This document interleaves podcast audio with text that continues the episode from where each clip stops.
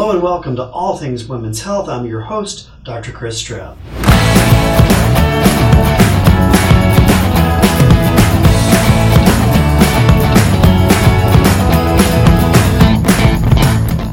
I'm an obstetrician, gynecologist, a husband, a father, a grandfather, small business owner. I'm a Catholic. I'm a lot of things. Uh, but right now, I'm your host as we discuss all things women's health. And we'll always do it from an authentically Catholic perspective. It doesn't matter if it's childbirth or infertility, pregnancy loss, menopause, homeschooling, or personal trainers. If it involves women and their health, it's on our agenda.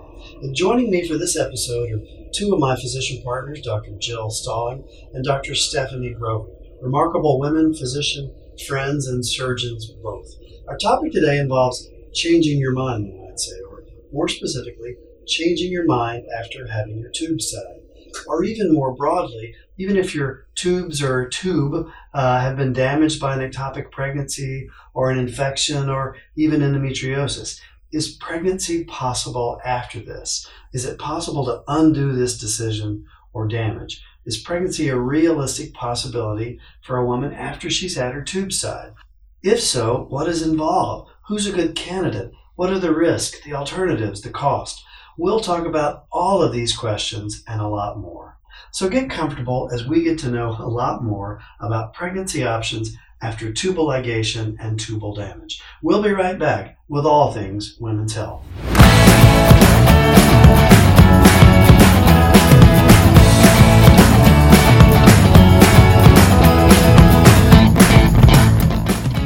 Welcome back to All Things Women's Health, and thanks for joining me in this edition dedicated to pregnancy after tubal damage or even tubal ligation. So, as I said, I'm joined by two good friends and colleagues, Dr. Jill Stalling and Dr. Stephanie Grosvenor. Ladies, welcome.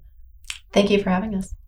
So, let's start with uh, let's start with the easy stuff. Let's start with a little bit about each of you. So, Dr. Stalling, why don't you go first and help listeners sort of understand the journey that led you to to here at FMCC? Sure, yeah. Well, I grew up uh, as a cornhusker in Nebraska, one of six children. Didn't decide until late in college that I wanted to do medical school. Uh, then I attended Creighton University in Omaha. Then traveled down to KU in Wichita, Kansas to complete my OBGYN residency.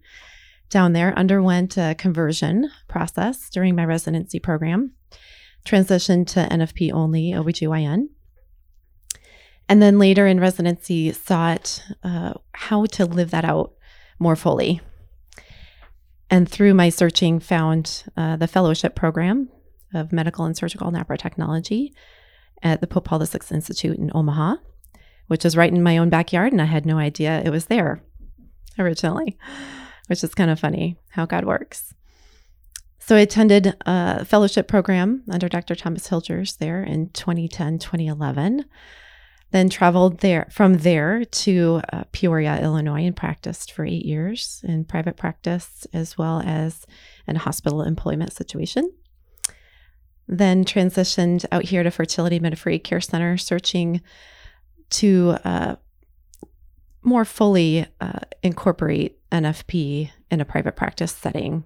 Uh, so moved to my whole family out here. Yeah. Now, speaking yeah. of family, along the way, where did you get married, and uh, tell us about that part of the journey? Yeah. So I actually got married uh, right uh, as I finished college. Married my high school sweetheart, Brian. Uh, and then um, he actually worked while I was in medical school to support the family. And then once I transitioned to residency, he became a stay at home dad so I had my first child uh, right before my third year of medical school, which was a challenge going into the clinical rotations and adjusting as a first time mom there. And then had my second and uh, third daughters in residency. And then when I was in Peoria, Illinois, had my three sons. Well, and that, that brings you to us. So um, let's let's pause there, and Dr. Grosvenor, you do the same. Uh, you, you, just joined FMCC back in the late summer, early fall of 22. Help uh, listeners understand the journey that led you to to here. Yeah. So um, I'm originally from the Upper Peninsula of Michigan, uh, a Yooper, not a Husker. Um, I went to Northern Michigan University uh, for my undergraduate, uh, met my husband there, um, and uh, a lot of parallels between my story and Dr. Stalling's. Um, met my husband in college, and we were married at the at the end of uh, my uh, time there at Northern.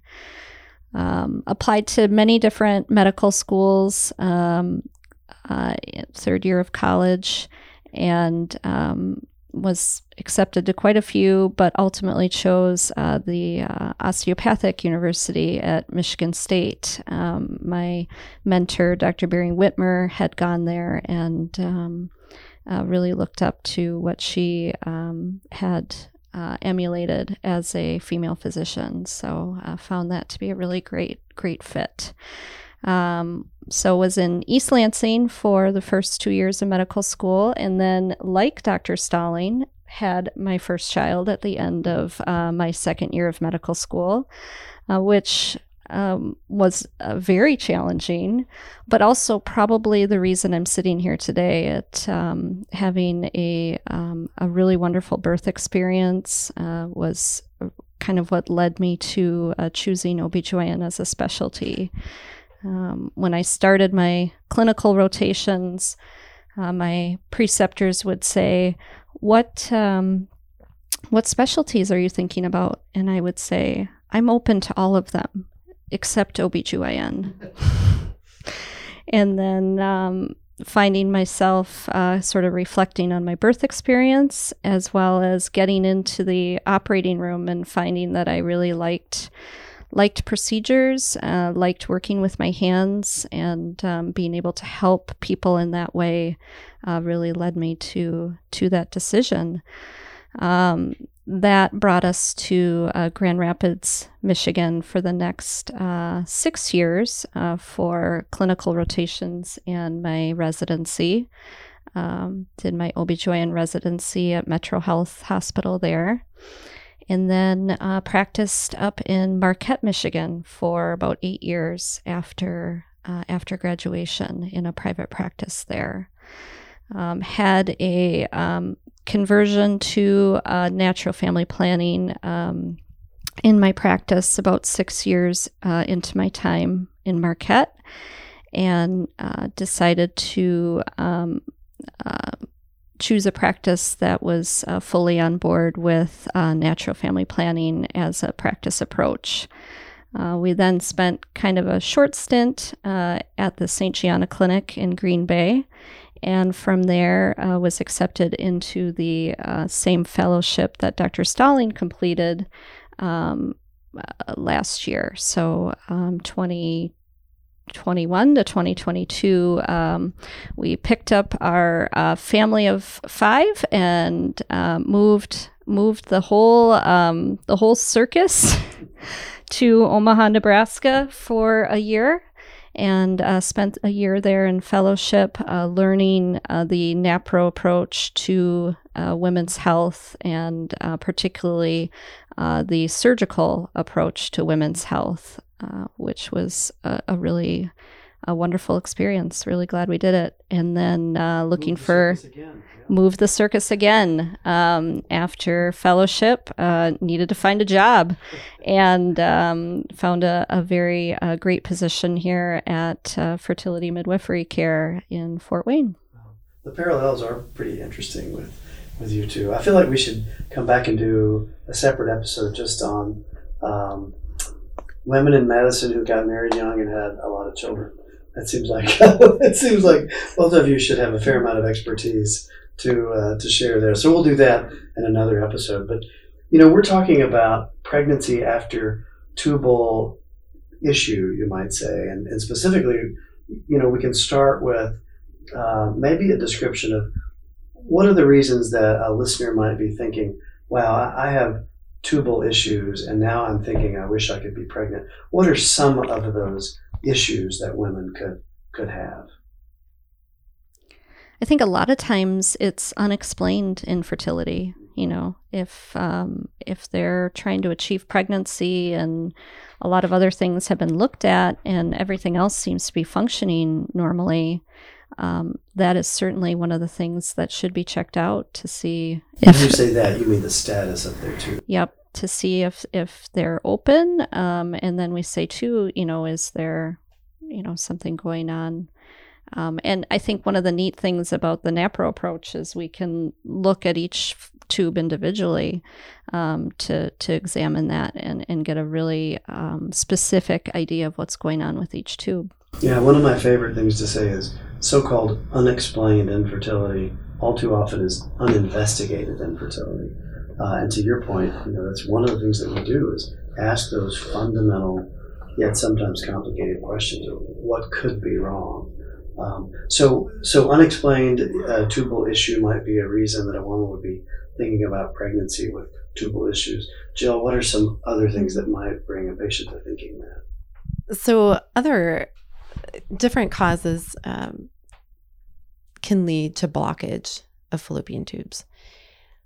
So, one of the most common that we'll run into would be something called iatrogenic, which means caused by a physician or caused by a healthcare provider. It's a fancy word, but it, it doesn't it doesn't have a fancy meaning. It's kind of sad, but it means we did something right.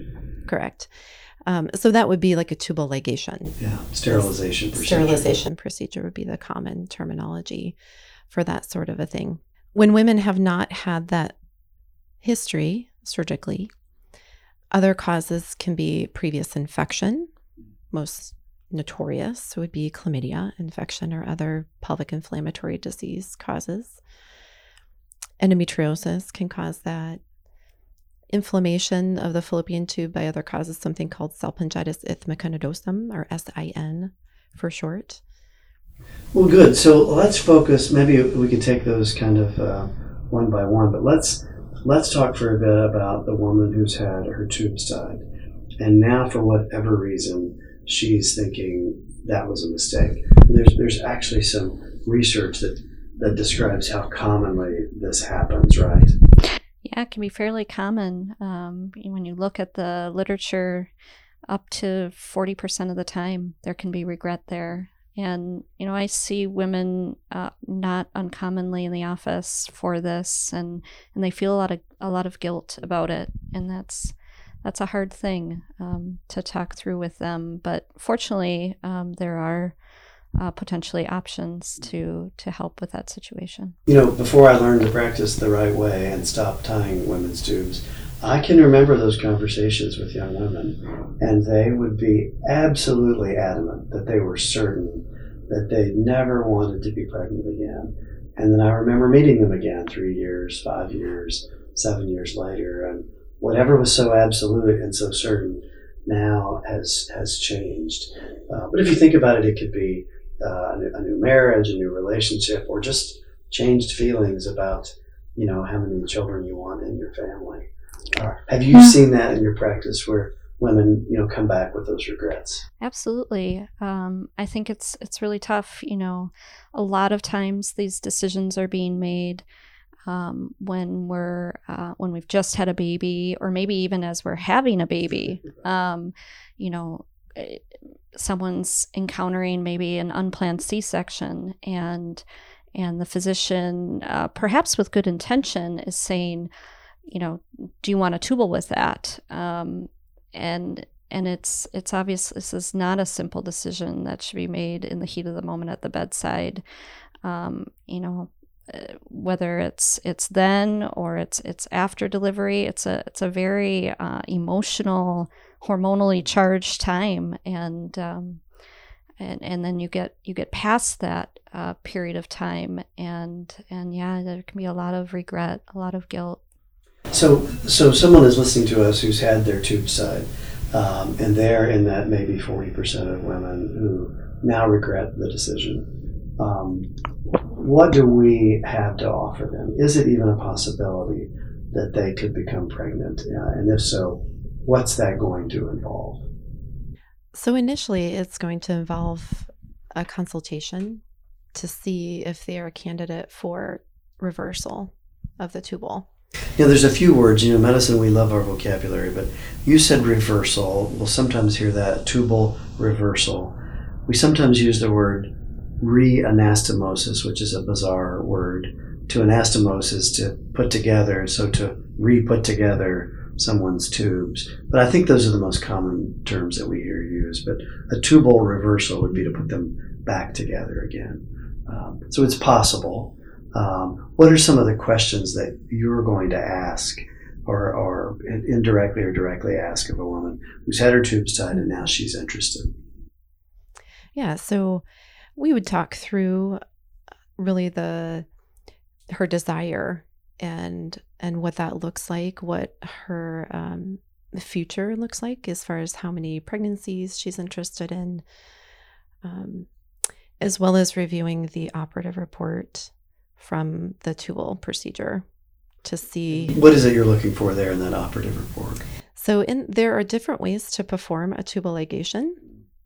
So, the intention with that procedure is to block off the tube in some fashion historically, it's commonly occurred where you take a, a, small portion of the midsection of the fallopian tube or you put a clip on it or some other uh, type of approach where most of the fallopian tube, including kind of the delicate petals on the flower, if you will, the fimbria at the end of the tube, are left in place. More commonly, in the last handful of years, especially, a lot of OBGYNs and those who do tubal ligations, quote unquote, are actually removing the majority of the fallopian tube, including that fimbriated end or that the petals on the flower. Yeah, and we often refer to that as salpingectomy. Mm-hmm. Ectomy to remove salpingo tube, so to remove the tube. And and sadly, there's no hope for reversing if that tube is gone. So you're looking for um, did the procedure they have performed, did it leave them the possibility of reversal, correct? Correct. Yeah. And uh, what, what are some of the details that might influence your decision, Stephanie? Is this a patient? Is she a candidate or not a patient? Not a candidate. So it'll be important to look at the the operative note from the original sterilization procedure. Um, and some of the key things we're looking for is was it a um, salpingectomy, and and that's kind of you know one word, or was it a partial salpingectomy, which indicates that only part of the tube, usually the midsection part, was removed. So that's kind of the important things we're looking at with the um, the previous operative note. If it looks like it was a partial salpingectomy, then um, then there there would be um, uh, certainly consideration for reversal if if that's what the woman desires. Does it matter to you as the surgeon if it was done at the time of a C-section or at, at another time as a freestanding procedure? And does it matter if they use clips, metal clips, or plastic clips, or if they use cautery? Talk to each of those sort of points. Fair question. Uh, when you look at the data, um, it does not seem to matter significantly how it was done, as long as it was, as it was uh, as long as it was partial. So burned versus clipped versus mm-hmm. cut doesn't really matter. Mm-hmm. And C-section versus a freestanding procedure that doesn't seem that shouldn't matter either. No. Now, with men who desire a vasectomy reversal, uh, my understanding is the amount of time that's lapsed since the vasectomy is of critical importance. How about with women in this circumstance? Does that matter? What I could find, or what I'm aware of, is it has more to do with the woman's age. Hmm. So the the chance that it will be successful does tend to go down with age. So the younger, excuse me, the younger you are, the more likely it is that it will be successful. Um, the 37 for some reason seemed to be a, a, a number that the literature really seemed to hone in on. So under 37, uh, higher chance. Over 37, it starts to go down a bit. It doesn't completely preclude doing the surgery, but just having that awareness that it might not be as successful. Sure. Well, uh, before we talk about success rates and that sort of thing, let's talk about um, the technique or techniques themselves. So, Um, you see a patient, you think that she is a candidate based on what you can know about her tubal ligation. Um, Jill, what are the techniques that are available to try to put these tube segments back together again? Sure, great question. So there in general there are a few ways to approach the surgery. It could either be done as a mini open surgery, which has kind of traditionally been done for many, many years. Now, with the advent of a lot of advanced laparoscopic approaches, especially robotic approaches, that has been incorporated into the area of tubal anastomosis as well. And so uh, you do that, the more traditional version, with the so called mini laparotomy approach, correct? Um, and uh, Stephanie, you do the robotic approach. So, which one of you is better at this? Uh, is, is one method better than the other? Is it personal preference? Is it is there something about a given patient that makes her a better candidate for one versus the other, or does it matter? You know, the literature hasn't shown that um, the success rate is any different one way or another. So I think it would really come down to um, having a conversation with the patient, what both of those pe- uh, procedures entail, and uh, from there, what their preferences might be. I think one important thing to note is um, it's many times we'll recommend a diagnostic procedure uh, before we even uh, plan for the, the tubal reanastomosis. And, and the reason for that would be uh, a few reasons. Uh, one, um, it's important that there's at least four centimeters of tube remaining um, on both ends um, so that uh, sort of logically speaking there's enough to bring back together and um, enough to um, so that um, conception can occur. Would you say it's it's difficult if not impossible to know that without looking? Exactly. Exactly. Yeah. So a diagnostic laparoscopy maybe to figure out if you're a candidate, but then which method, open versus robotic, probably is going to come down to surgeon skill, surgeon preference, yeah. Uh, which you're comfortable with. I think the other advantage to um, doing a diagnostic procedure first to to examine um, the abdomen and pelvis would be to see if there's other disease present because if, if they do have other disease present, then they might be better off with planning a robotic procedure where, where we can address some of the other the other things going on. Yeah. What about weight and BMI and obesity?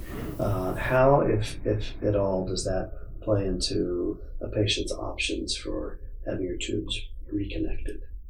Good question. So, we do know that um, women who experience and, and, deal with obesity do have a more difficult time achieving pregnancy as well as high, higher miscarriage rates. So, understanding that piece kind of in the whole picture is important to know. From a surgical approach perspective, um, really both robotic approaches and many like open incisions can be done in either category. Typically though with obesity if you're doing an open incision the incision has to be a little bit larger to be able to gain access to the space that you need uh, to do the procedure. So um, could be more technically challenging. so it can be a little bit more technically challenging overall. Um, Generally speaking, with a robotic approach, the infection risk is less, the blood loss risk is less compared with open incision, and and typically able to go home within a few hours after surgery as well. So the recovery is a little bit faster uh, from that approach. But I think um, both of us could do actually either robotic or open um, approaches to to the to, to getting that job done. Yeah. So you've met someone; they seem like a good candidate uh, now it's time to talk about actually doing it via whichever method. How do we speak to um, success rates and the probability of pregnancy uh, after this procedure? Well, I'd love to say that it can work all the time, every time. Um, the success success rates are not um, not unreasonable. Uh, we say up to eighty percent of the time it will work, and again that comes down to um, health of the tube, uh, health of the patient, age. Um, there's different things that play into it, but um, many times it can be successful. And I think uh, the one interesting thing to think about is um, it's um, you know when you look at the literature it's it's less invasive than something like ivf and it also uh, cost wise tends to be more cost effective um, it's interesting i mean even if it were 20% success it's 20% versus zero. So anything is greater any number is greater than zero. But uh, but 80% is certainly uh, i mean that's approaching what you might think of as natural pregnancy rates. Um, so then, it, what are some of the risks you might say uh, of having the tubes put back together, if any? So one of the obvious risks is undergoing surgery, right? Surgery, right, um, carries risks um, associated with it, um, just kind of innately. So, um, so that as well as the recovery to go along with that. Um, but with a tubal reanastomosis procedure, you actually increase risk for an ectopic pregnancy. So, some of the research shows that depending upon where it happens, where the reanastomosis or reconnection is needed within the tube, can play a role in the rate of ectopic pregnancy. But generally, this is is quoted as about two and a half to maybe up to five percent, depending on the study that you look at. Of getting an ectopic pregnancy. of experiencing an ectopic pregnancy. And, right. so I think that's always a challenge. Someone's had this procedure done to get a positive pregnancy test and before they're too joyful, they've got to remember that it could be stuck in this recently operated on uh, tube. Um, but still, those numbers are mm-hmm. absolute pretty low um, for the, you know compared to zero chance of getting uh, pregnant at all. What are some of the other topics that need to be considered? So the risk of ectopic, the general surgery risk. What else comes to mind? Generally speaking, uh, it's a good idea to check the tubes after someone would have this type of procedure and and see if there is patency. Uh, generally, uh, about three months later, we would check and see if if there's patency there. And I I generally tell patients to hold off on trying to conceive until we see that uh, result. Because of this risk of ectopic mm-hmm. pregnancy. Yep, a lot, uh, giving time to allow the tubes to heal. Yeah, so pretty good success rate. It's pretty minimal risks beyond sort of the generic um, surgery risk. I mean, that sounds great. I think as I, as I'm thinking about it, kind of the white elephant it almost seems in the room is this problem with salpingectomy. Um, I just don't get a sense that women who are consenting to salpingectomy today actually understand that reversal is never an option. There is nothing we can do if the tube is gone.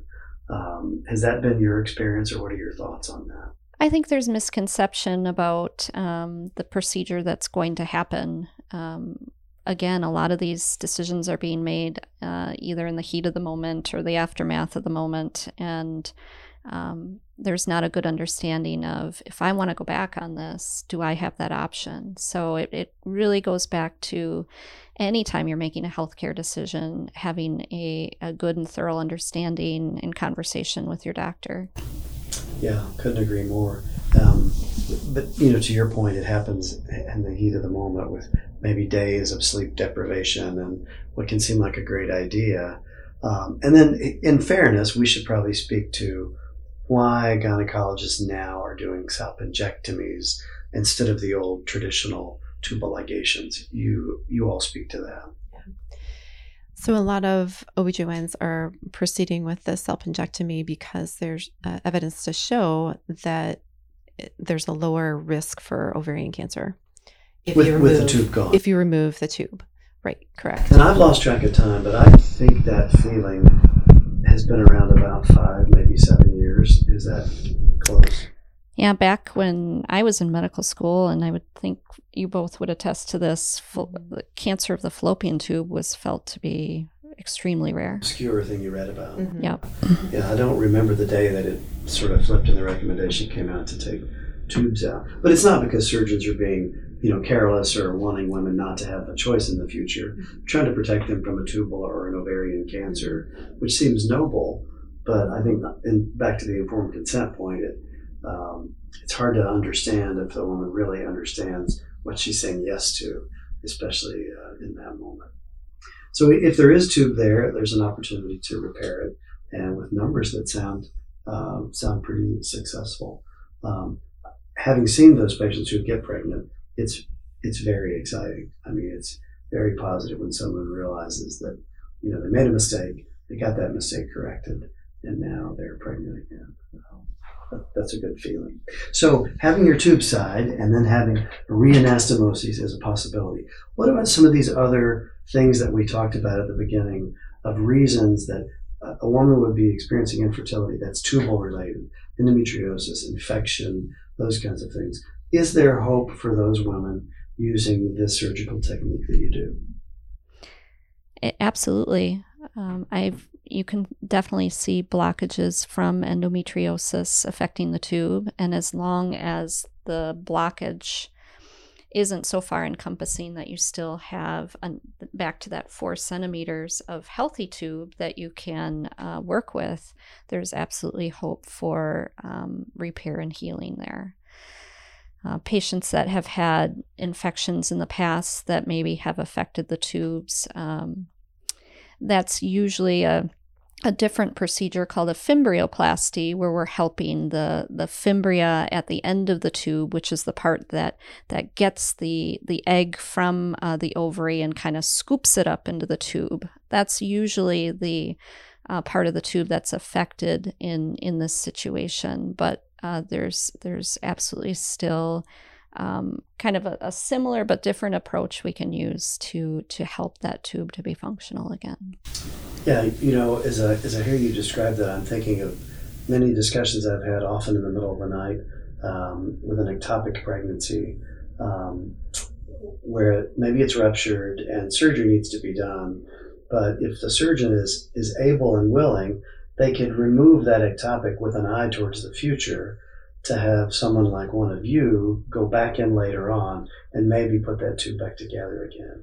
Uh, but of course, they have to be thinking that. It's the middle of the night. Maybe they, they wouldn't think that. But listeners, if you were to find yourself needing surgery for an ectopic pregnancy, you could, you know, be very clear with your surgeon. Try to leave tube for someone else to repair. Whether you yourself do that repair or not doesn't matter. But maybe leave the option for someone else to go back in and and repair that tube. Uh, because that you know that would certainly be tragic if it was the entire tube was taken out unnecessarily. But what about so ectopic pregnancy? Uh, what about tubal damage, maybe from infection, like say chlamydia, the most common uh, among them? Is that a possibility? It is, uh, depending what part of the tube is affected. Um, and that, that kind of goes back to that um, diagnostic procedure. We would be able to look at the tubes and kind of assess uh, which part is affected, how much of it is affected, and uh, what might need to be done for correction. So uh, let, us go back a little bit to the consultation appointment um, that you mentioned. Why is why is that so important?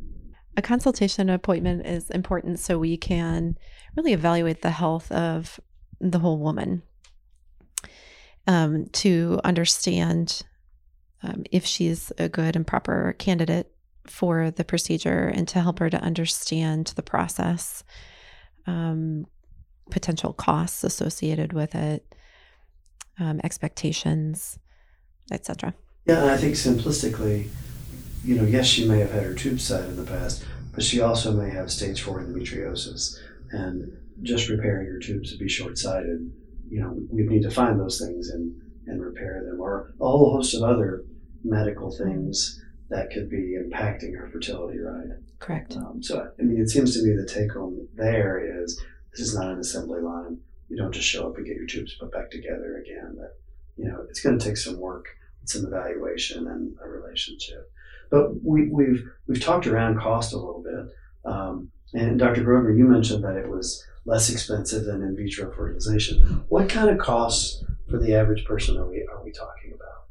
Yeah, so um, if if the um, if the reason we're doing the surgery is because of a prior sterilization, uh, most insurance companies won't cover that. Sure. Sadly, right? Um, but um, at least at our center, we we've worked with the hospital to generate an out of pocket cost that is achievable for most women, um, and certainly, like we were talking about, cheaper, much cheaper than IVF um, and and particularly in the long run for people that are planning on more more than one baby. Oh, right. Yeah, I mean, I think if you, um, in round numbers, um, here at DuPont Hospital in Fort Wayne, Indiana, it's in the nine to eleven thousand dollar range total. Um, and if you do a little bit of research on IVF, to your point, you'd find that it's easily double, if not three times that. Um, so yes, from a cost-effective standpoint, and then again, to your point, you might have six more kids after that. So it gets cheaper per child the more kids you have. Something to consider. Yeah, that's right. So it relatively affordable, at least compared uh, to some of the other options. Well, you know, in the time that we we have remaining, what are sort of what are sort of the top things that listeners should take away from this discussion? Well, I think going back to the costs too, um, you know, some insurance companies um, are more likely to cover the procedure if the pathology is due to something other than sterilization, and so keeping that in mind, if it's if it's due to some other reason, um, to endometriosis or something Yeah. could be covered. So Mhm. that's an important takeaway, certainly. I think that to understand that there is hope that is there, um, even if you've had your tubes tied in the past and you come to regret that later in life for whatever the underlying reasons are, um, that it it's not a dead end. Yeah, there's hope there. Not all of our mis bad decisions from youth can be repaired, but this one can, at least in some cases. So that that is reason for hope. That's that's good news. Well, I listeners, I hope you've enjoyed this discussion as much as I have. I hope that, that you've learned a lot more about these options. That there is hope, uh, as Dr. Stalling said. That um, just because something was, has gone wrong or you've made a bad decision with respect to your fertility, um, there is hope. Um, if you can learn a lot more about these options for families by calling our office. You can arrange a consultation with Dr. Stalling or Dr. Grosvenor, including telemedicine options for those of you that don't live in Fort Wayne. For either an in person or a telemedicine, simply call our office at 260 222 7401, uh, and either option is available to you. Uh, either will be happy to see you and, uh, and start talking about your options. If you've had your tubes tied in the past, you can save yourself a little time by getting a hold of your medical records uh, before that consultative visit uh, and bring those uh, with you. Preferably, send them well in advance uh, of your visit. But I want to thank you for listening to another episode of All Things Women's Health. I hope you'll like and subscribe to the podcast and tell everybody you know about us. If you have comments or questions or topics you'd like to hear more about, I'd love to hear from you. You can reach me at Dr. Stroud at fertilityandmidwifery.com. I'll be back soon with another episode of All Things Women's Health and always from an authentically Catholic perspective. Thanks again for listening. I'm Dr. Chris Stroud.